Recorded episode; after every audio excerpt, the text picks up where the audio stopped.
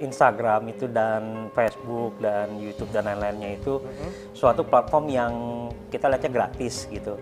Namun ternyata ada teknik pengelola- pengelolaan di mana kita itu bisa eh, bikin Instagram kita, eh, Facebook kita, YouTube kita itu bisa jadi aset. Jadi asetnya adalah audiensnya. Audiensnya itu yang kita naikin setiap eh, bulan. Jadi eh, kita bisa ada datanya dengan real gitu. Seberapa banyak sih yang melihat kita hari ini? Selamat datang di podcast dari The Slice of Life X, podcast yang berbicara tentang kemajuan hidup di bidang finansial, investasi bisnis, dan strategi kehidupan bersama host Anda, Di Ferdinand.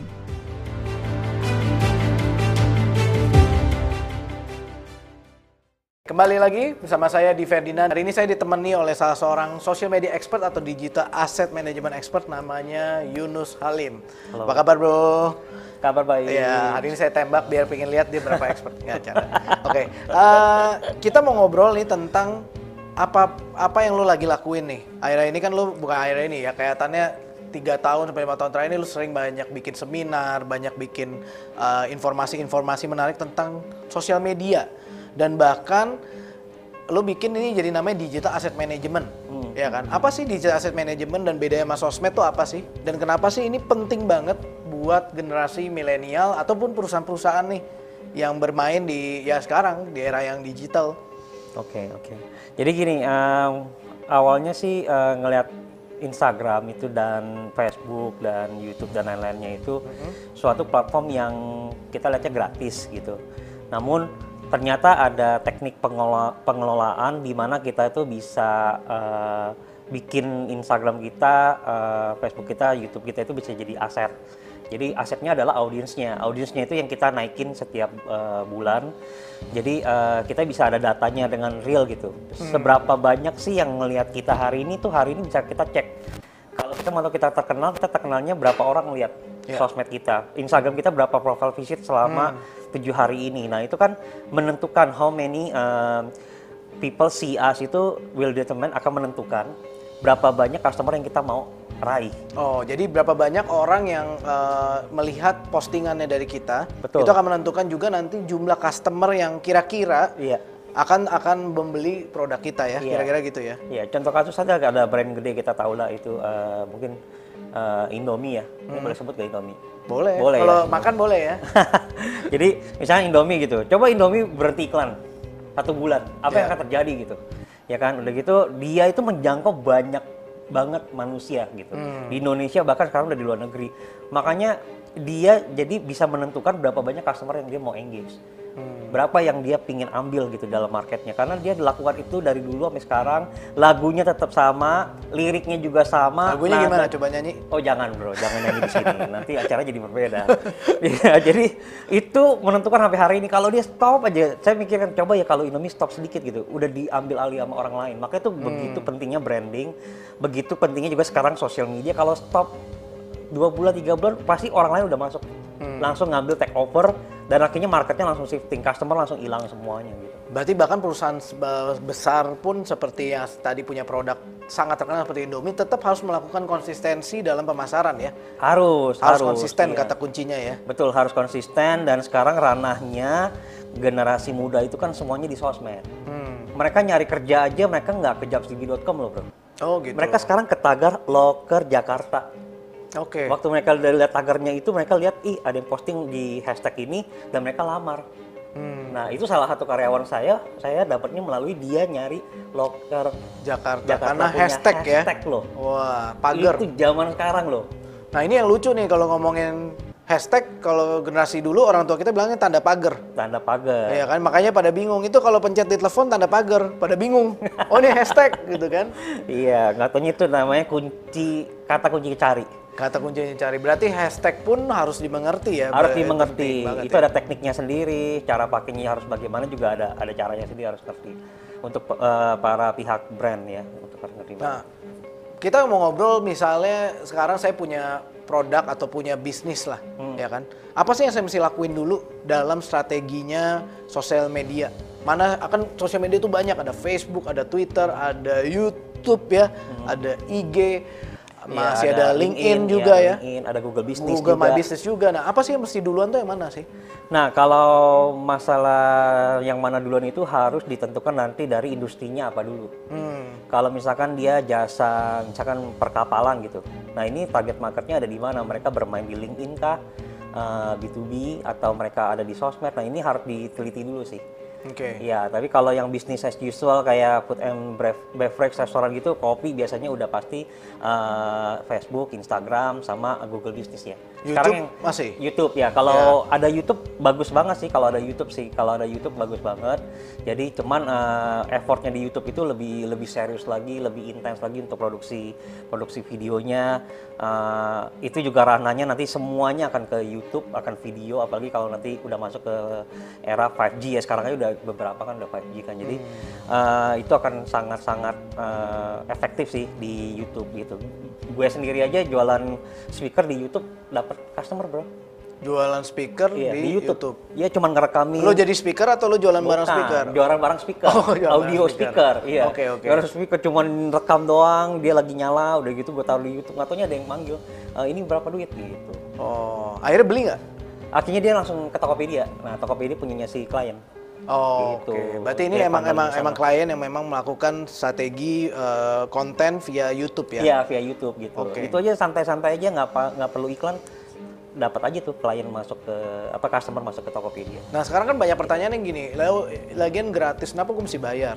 Nah, Nah. pertanyaannya itu kan. Nah, bayarnya itu adalah untuk manajemennya. Jadi memang kadang-kadang orang nggak mau bayar ya. Akhirnya eh, dia ter apa namanya dia akhirnya eh, ngerjainnya terlalu banyak.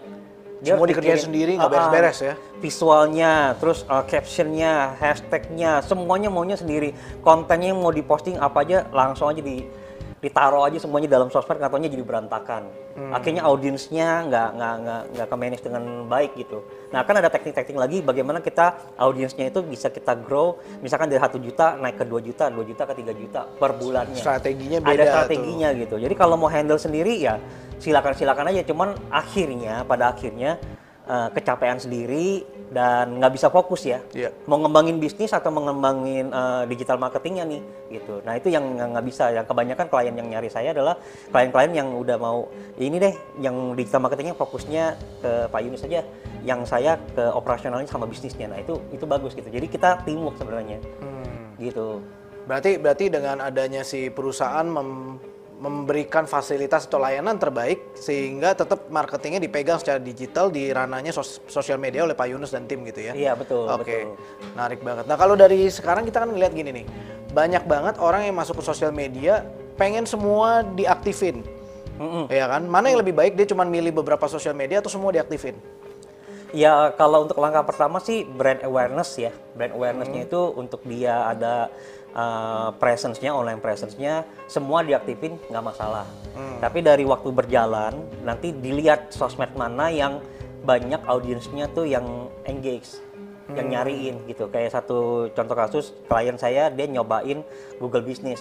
Waktu dia nyalain padahal dia restorannya belum buka gitu. Tapi dalam satu bulan itu 2.500 search Wow. Google Business loh. Jadi itu kan dia udah Itu lihat, wah, tahunya dari mana? Kan belum ada restoran tiba-tiba udah punya Google Business atau sudah ada sebelumnya? belum ada restorannya tapi udah diregister. Kan itu bisa. Jadi belum buka, jadi coming soon. Nah itu aja dalam belum buka aja udah 2.500. Jadi kan mereka jadi dapat gambaran apakah perlu fokus di Google Business atau tidak. Terus di Instagramnya dia dibandingkan dengan Facebook, Facebooknya lebih banyak orang nanya kapan buka, kapan buka, kapan buka di Facebooknya. Jadi Facebooknya ini lebih rame gitu. Di Twitternya juga dijalanin, tapi jarang ada yang nanya, sama sekali tidak ada yang nanya. Gitu. Jadi online presence secara online presence itu harus eh, di engage semuanya. Silakan dicoba juga. Terus nanti fokusnya adalah dilihat dari hasilnya. Nah ini yang kebanyakan bisnis tuh nggak ngeliatin. Dia punya, udah gitu dia udah dipostingin, ditaruhin uh, semuanya uh, visualnya, kontennya dimasukin. Setelah itu nggak ada tim yang untuk ngecek analisisnya. Nah ini kan butuh lagi orang yang bisa uh, Membaca ngeliatin. ya, membaca terus statistiknya ya. Betul, key performance indikatornya setiap sosial media itu apa, ini bagus atau tidak, ini indikatornya kalau 2500 search artinya apa gitu. Nah ini kan kadang-kadang uh, para pemilik bisnis tuh bingung, ini artinya apa ya? Nggak ngerti, apalagi kalau udah ngomongin audience, mereka udah ngerti lagi audience, mereka ngertinya customer, tapi audiens tuh nggak ngerti. Nah di sosial media ini audiens paling penting. Nah mungkin kalau saya nggak ngerti digital nih, ceritanya saya orang baru nggak ngerti digital, audience apa sih sama customer bedanya? Bedanya audiens ini kalau di dalam dunia eh, digital marketing, audiens ini udah udah menjadi prospektif leads ya. Jadi udah udah udah udah Penontonnya ya? Ya penontonnya, Mengamati, ya, peng- pengamatnya. kan? Jadi Oke. orang-orang yang pernah datang, uh, contoh gini loh, kita pernah orang bisa datang ke toko, Hmm. tapi belum tentu dia beli. Nah dia tuh audiens dia ngatin tokonya, dia screening through the tokonya, barang-barang yang di display apa-apa aja. Nah setelah itu belum tentu dia beli. Hmm. Nah waktu dia pergi ke toko, itu orang kan kita udah nggak punya database-nya.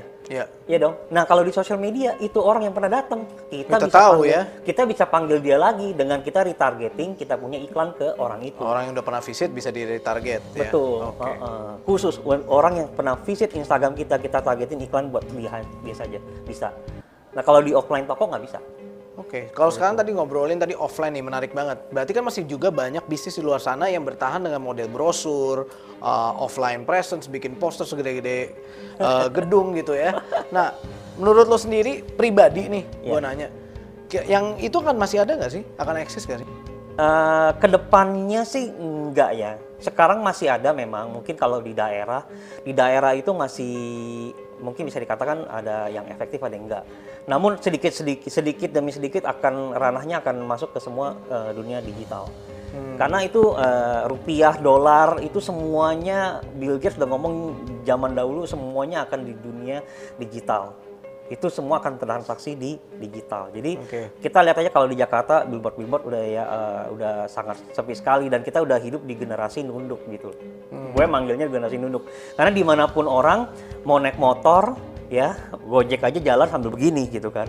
Nah itu aja penumpang juga sambil pegang handphone bahkan ada teman gue sendiri karena main liatin handphone dijamret diambil Oke. Uh, karena itu generasi nunduk. Nah, bagaimana kita bisa uh, berperan di dalam uh, visualnya itu konten kita atau iklannya kita, brand kita, produk kita tuh ada di dalam sana gitu, bukan di atas apa yang ada di gedung ataupun di billboard. Nah, arahnya nanti semua akan ke digital. Hmm. Berarti Pelan- apa pelan- yang pelan. ada di device kita atau di perangkat kita, di tangan kita itu jauh lebih penting daripada apa yang ada di sekeliling kita ya, berarti ya? Betul. Nah, kita harus nyuri perhatiannya di situ sekarang, Hmm. bukan lagi di situ. Bedanya kan kalau di sini Berarti penting untuk yang jomblo-jomblo juga dong ya. Kalau mereka jomblo harus pasti pakai HP dong. udah pasti, heeh. udah pasti harus benar-benar ikutin kekiniannya apa Ya, nih. berarti tips untuk istri-istri daripada laki-laki itu istri-istri harus sering bikin konten di di HP-nya oh, gitu ya. ya yang nyari-nyari pasangan. Iya daripada ntar kan ngelirik-lirik, bener nggak? Betul, betul, betul. Nah, betul. kira-kira Harus gitu begitu. lah ya. Nah, Iya. ini di- biar gampang aja dimengerti itu. Oke. Oke. Nah, dari lo sendiri nih seberapa seberapa sih orang yang tertarik untuk memanage punya sosial media? Apa apa rasa perbedaan mereka gitu ketika mereka udah di manage sosial media? i- manfaat apa yang mereka rasain paling besar? Manfaatnya sih nomor satu eh, mereka punya audiens, eh, customernya udah tambah banyak ya. Tambah banyak. Iya, tambah Oke. banyak. Berarti Tentunya- customer baru atau customer yang memang cuman lewat terus kemudian di grab yang tadi dibilang? Customer baru sih, yang baru sih. Jadi em, dengan kita selama ini kita kelola ini ya mereka sih bahagianya ya kita udah nemuin namanya orang-orang baru gitu. Bahkan kita bisa eh, nyari customer baru di luar kota. Hmm. kayak gitu. Nah itu itu nomor satunya. Dan orang-orang yang belum tahu kenal dia, me- brandnya dia malah jadi engage, jadi nanya. Akhirnya mereka jadi customer yang loyal dan mereka yang endorse kayak gitu. Dan itu ketemunya pertama kali melalui sosial media. Oke, kalau lu sendiri pribadi kan main sosial media dong. Ya, Oke, favorit sosial media lu apa? Instagram, Facebook. Instagram, Facebook. Ya. Oke. Alasannya menurut yang mana? Instagram atau Facebook? Beda sih kalau di Facebook akhirnya ketemu sama owner-owner langsung ya. Oh iya. biasanya gitu. Kalau di di Instagram eh, owner ada, cuman eh, lebih jarang sih. Tapi kalau decision makingnya di dalam perusahaan itu ada juga yang generasinya mainnya Instagram kayak ibu-ibu, biasa ibu-ibu HRD itu pasti mainnya Instagram jarang di Facebook. Tapi kalau bapak-bapak HRD atau CEO CEO banyak kan eh, Facebook tetap. Malah tetap punya Facebook ya? Malah punya Facebook karena di- mereka punya Facebook bertahan di Facebook karena mereka kan mau connected dengan teman-temannya mereka. Oh. Waktu kuliahnya mereka atau alumni-alumni kalau Berarti teman seangkatannya boleh dibilang ya? Betul. Nah di generasinya. Facebook tuh bisa ketemu kan cari nama lengkap itu udah pasti dia gitu. Kebanyakan terus kita bisa ngeliat profilnya dia, oh lulusan dari ini gitu kan. Kalau di Instagram nggak bisa. Nama lengkapnya belum tentu itu orangnya lagi kalau di Instagram kan di, nama dia nggak tahu dipakai sama orang lain tapi kalau di Facebook itu beda Oke. gitu Kelihatannya cukup menarik banget ya kalau lo pilih Facebook dan juga ternyata di Facebook itu masih ada teman-teman sealumni dan seangkatan ya, berarti masih bisa ngobrol sama mereka ya. betul Dan betul memang itu balik lagi ke tujuan Facebook awal kan, yang Iya. di mana Mark bikin itu untuk timnya Harvard kan dulu waktu itu Betul. dan akhirnya uh, dipakai buat mengglobal ya. Balik lagi ke rananya dia yang ini ya. betul Oke, menarik banget. Nah kalau lo sendiri ngadepin namanya hoax kayak gitu-gitu gimana sih? Eh, Di sosmed pernah nggak ada ada permintaan-permintaan gitu? Permintaan untuk menghadapi encounter krisis gitu ya? Uh, atau so- atau hoax lah, mungkin ada orang bikin berita tentang produknya jelek lah atau produknya penipuan atau apa. Pernah nggak sih ada kayak gitu? ya bukan ya ada sih yang buruk-buruk sih ada reportingnya buruk-buruk. Biasanya sih kita encounternya dengan komen-komen yang bagus lagi ya. Yang Kita- ademin ya? Iya yang ngademin yang nomor satu udah gitu. Saya akan minta langsung kepada uh, leadershipnya manajemennya untuk uh, mengeluarkan satu uh, statement aja di sana. Dan kompensasinya apa? Kalau misalkan itu uh, customernya itu mengalami kerugian Oke, kayak gitu.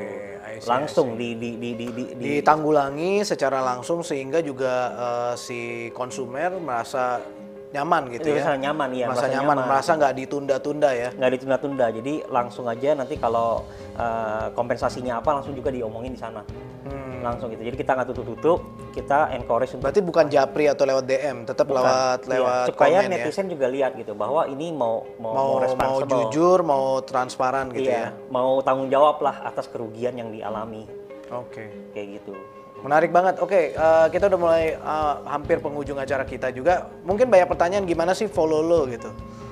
follow gua Ah, ah, follow lo gimana atau pengen belajar atau ada teman-teman yang mau nanya bisa komen di eh, deskripsi box kita juga.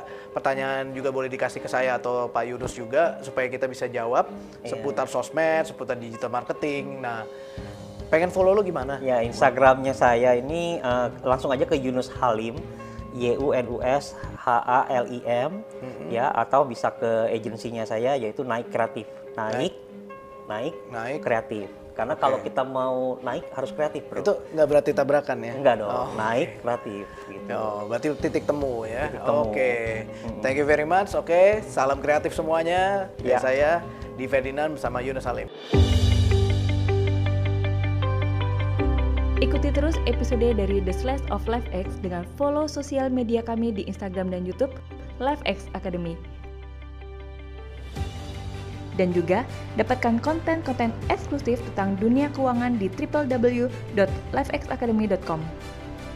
LifeX Academy, multiplying your life meaning.